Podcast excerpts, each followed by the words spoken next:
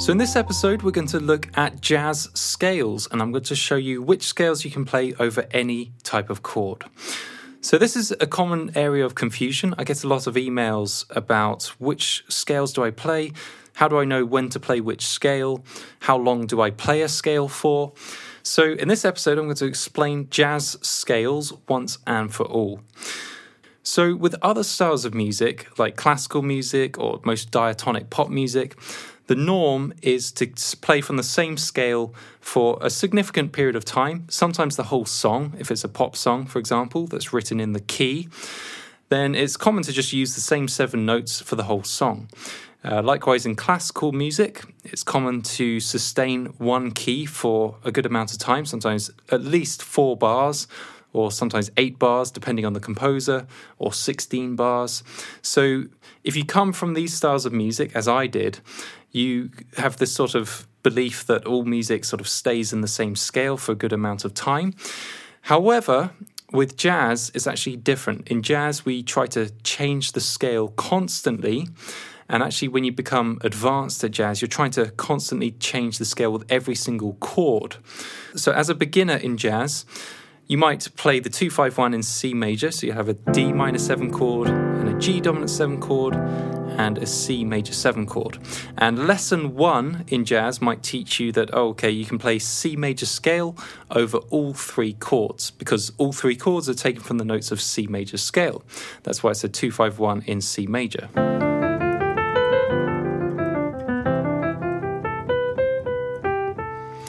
And yes, C major scale sounds consonant over all three chords. Consonant just means it sounds like they're right notes. You're not playing wrong notes. However, it doesn't sound very exotic, it doesn't sound sophisticated. So, a more advanced jazz musician will actually aim to change the scale over every single chord change. Now, they might actually play the same scale for the two chord and the one chord, that's common actually. But for the five chord, they will look to change it. They will look to sort of change some of the notes, flatten, sharpen some of those notes. So you hear these sort of flats, these sort of altered notes. Even though I'm not calling out the notes that I'm playing, you can probably hear that on the five chord, the G dominant seven, that these notes that I'm playing sort of stand out. They are out of scale kind of notes. Well, that's the effect that we have. In jazz, we're trying to change the scale constantly. And as I said, the two chord and the one chord can be the same scale. Those could be C major scale. That's fine because in between we have a five chord and we only have to change scale over that five chord to make the notes sound exotic, and then we can come back in for the one chord.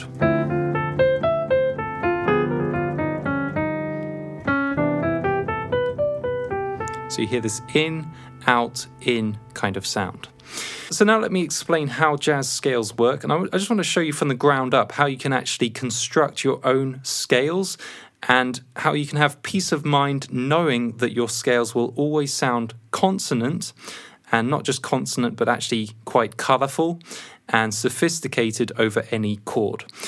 So, first thing to note is that there's multiple scales that you can play over any chord type. There's never just one scale that you have to play. There's always a choice of at least two or three or more. And in general, the principle is this you want your notes to agree with in your left hand with your right hand. So when you're playing a bass line, a chord voicing, and a melody, you want all of the notes to be built from the same scale. So that's how harmony works. Of course, we can change chord and all of that scale changes, but for the duration of one chord, you want the bass line to be playing from the same scale as the chord voicing and the melody. And really, that's what harmony is. It's just a bunch of notes, and the chord voicing plays all of the notes at the same time. The bass line plays the root of the scale, and then the melody plays one note at a time. But they're all these notes are all taken from the same scale. And then that scale changes when you change chord. At least in jazz, we try to change the scale constantly. So the main concept is that you want your left hand notes in your chord voicing to agree with your right hand notes, which you're playing in your improvisation or your melody, whatever it is. So let's take a C major 7 chord. The first sort of rule, and this really, I would say, is a rule. You want to get your chordal tones into your scale. The chordal tones are the root, third, fifth, and seventh of the chord. So basically, taking the seventh chord that's at the bottom of the chord, ignoring any extensions like ninths, elevenths, and thirteenths. You want to take the root third, fifth, and seventh and put that in your scale. So here I'm playing a C major 7 chord, C, E, G, B. I'm going to start by putting those notes in my scale. So the root, the major third, the fifth, and the major seventh. That's the first that's the first thing to do. And you could just improvise just using those chordal tones. You don't have to add any more notes than that.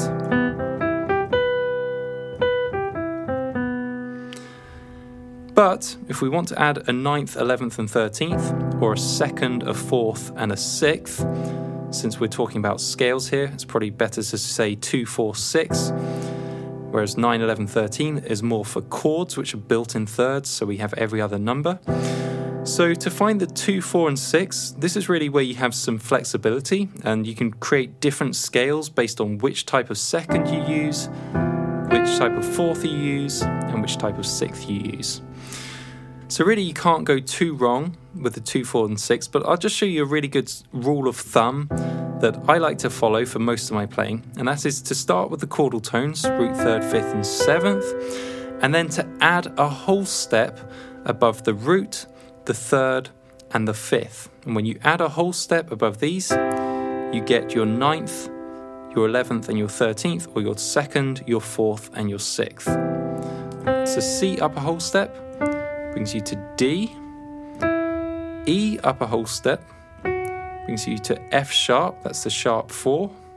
And G up a whole step brings you to A, that's a major sixth. And when we use this method, we end up playing the notes of C Lydian scale over C major 7. So C, D, E, F sharp, G,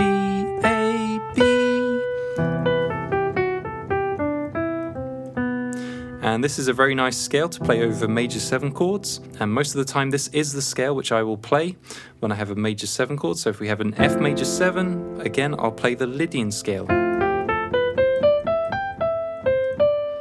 If we have B flat major 7, again, B flat Lydian scale.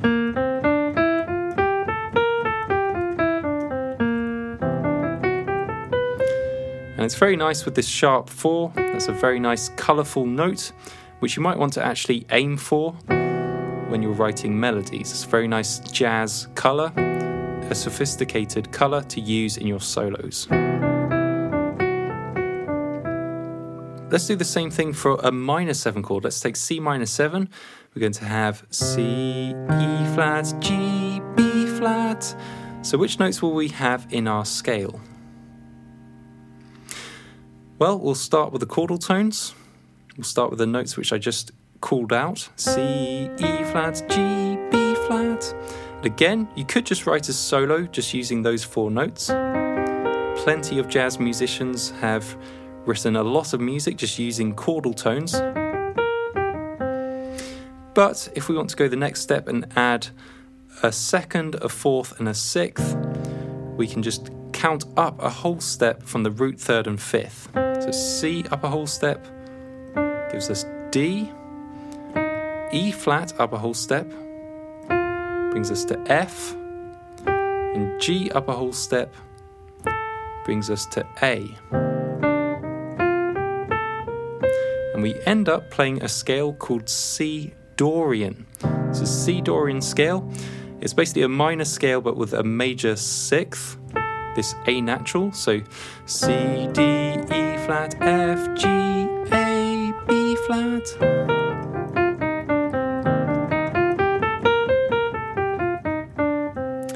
And this is a very common scale which I'll play over minor seven chords. And these are sophisticated scales. Although this is a simple trick, it's a simple concept to understand, these are the scales that a lot of professional musicians will play. So it generates complex scales, but it's also quite easy to understand. Next, let's go to a dominant seven chord. This is the third of the three most common chords that you'll encounter in jazz. So C dominant seven, it's going to be C, E, G, and B flat. So, which notes will we play in our scale if we use this chord tone plus whole step principle? Well, we'll start with the chordal tones C, E, G, B flat. And of course, we can use these in our solo, but let's add in the 9th, 11th, 13th, or the 2nd, 4th, and 6th. Let's count up a whole step from C, C, D, up a whole step from E, it's F sharp, again that's sharp 4, G up a whole step is A, then we have this B flat, so C, D, E, F sharp, G, A, B flat. And this scale is a very nice scale called the Lydian dominant scale. Lydian dominant scale. I'm pronouncing these clearly because sometimes people hear me wrong, but Lydian dominant. So there's a sort of dash in between the word Lydian and dominant. It's basically the Lydian scale up to the fifth. So it's basically the Lydian scale up to the fifth. C, D, E, F sharp, G. But then the fifth up to the root is what's sometimes called the dominant scale, although more commonly called the Mixolydian scale or the Mixolydian mode. Don't worry about that, it's just basically G, A, B flat. It's sort of like the Dorian scale as well at the top. And that's what's called a hybrid scale, where scales are constructed by taking a bottom half of another scale and mixing it with the top half of a different scale. So taking two scales, here we sort of have the root to the fifth and then the fifth to the root. And the name reflects the fact that it's sort of like taking two different scales and mixing them together. So that's why it's called the Lydian dominant scale. And this is a very nice scale to play over dominant seven chords, especially for the major 251. So the five chord of a major 251. This is the scale I will often play. The minor 251 is a bit different. I'll usually use either the altered scale for the dominant seven chord or the diminished scale. Uh, so these are sort of more complex scales. But for most of jazz, it's going to be the major 251. I would say about 90% of jazz is this major 251. So this Lydian dominant scale is very often used in my playing, at least. You can play it over dominant seven chords. Now, if you're enjoying this episode, I'd really appreciate if you would consider giving me a five star review in iTunes. It would really help me out, it would help the show reach more listeners. So, to submit a review, just search for the Jazz Tutorial Podcast in iTunes and you can leave your review. Thank you so much for your support, and we're going to go back to the episode. So, those are the three most common scales which I play because most of jazz is these three chord types the major seven chord, the minor seven chord, and the dominant seven chord. The nice thing about using this technique is not only does it create professional, sophisticated scales, but it also gets you changing scale for every chord without having to think much about it. So you just take one chord at a time, you construct the scale using this chord tone plus whole step principle, and you'll end up changing scale for most chords throughout the song. So it actually gives you that sophisticated sound, and it's a much better method than simply seeing a 251 in C major and playing C major scale over all three chords. So I much prefer using this principle, especially if you're a beginner, but even, I mean, most of my playing is based on this principle. Sure, there's other scales which exist. Maybe we'll do other lessons on those later. But for most of my playing, it comes down to this chordal tone plus whole step principle. And I'd like you to go to your real book for practice. You can play through the chords of the song. Just choose a song, play through the chords in your left hand. And for each chord, I want you to just ignore the melody and I just want you to play the correct scale ascending and descending. So we have a 251 in C major, you have a D minor 7 chord, start with the chordal tones D, F, A, and C, and then add a whole step to the root, the third, and the fifth. And then play the scale. Then go to the dominant 7 chord, the next chord, G dominant 7, play the chordal tones, and then add a whole step to the root third and fifth, and play the scale. And then the same for the next chord, C major 7. And I want you to play through the song using this technique. Now, as you encounter other chord types like the half diminished chord or the fully diminished chord, well, this technique still works, and you can actually experiment and discover the scales that you produce when you use this chordal tone whole step rule or principle when you use it for these other chord types. It will be good for you to explore the different scales that you get. I'll tell you the names of these scales for the half diminished chord. So C, E flat, G flat, and B flat. You'll end up playing what's called the half diminished scale C, D, E flat, F, G flat, A flat, B flat.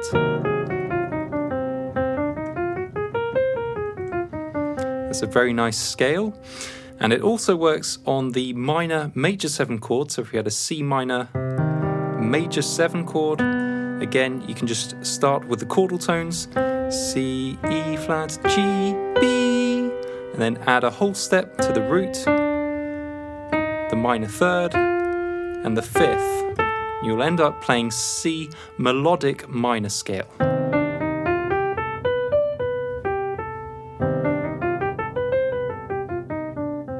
And I'd like to invite you to download some of my free sheet music, which I've put together specially for the podcast. You can go to jazztutorial.com forward slash podcast, and you can download a series of PDF sheet music, which I've put together. There's my chord symbol reference guide, which shows you all of the chord symbols that you need to know for jazz. And I've notated some of my favorite chord progressions. You can download my 23 sweet chord progressions sheet music, and you can download them for free over at jazztutorial.com forward slash podcast. So that's www.jazztutorial.com forward slash podcast.